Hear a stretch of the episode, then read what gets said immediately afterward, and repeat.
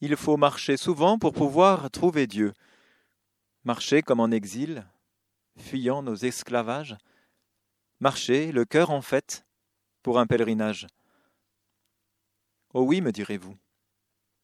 Mais je suis bien trop vieux, mes pieds n'iront pas loin, ma force m'a quitté. Je crois que l'on ne marche vraiment qu'avec son cœur.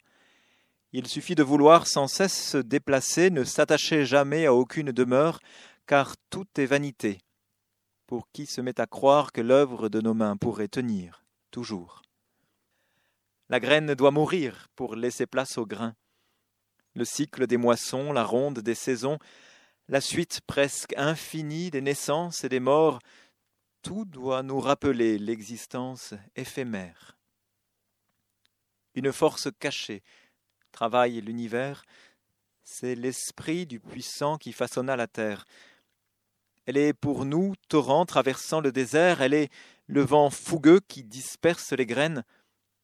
C'est elle qui poussa Abraham et nos pères à prendre le chemin sans savoir où aller.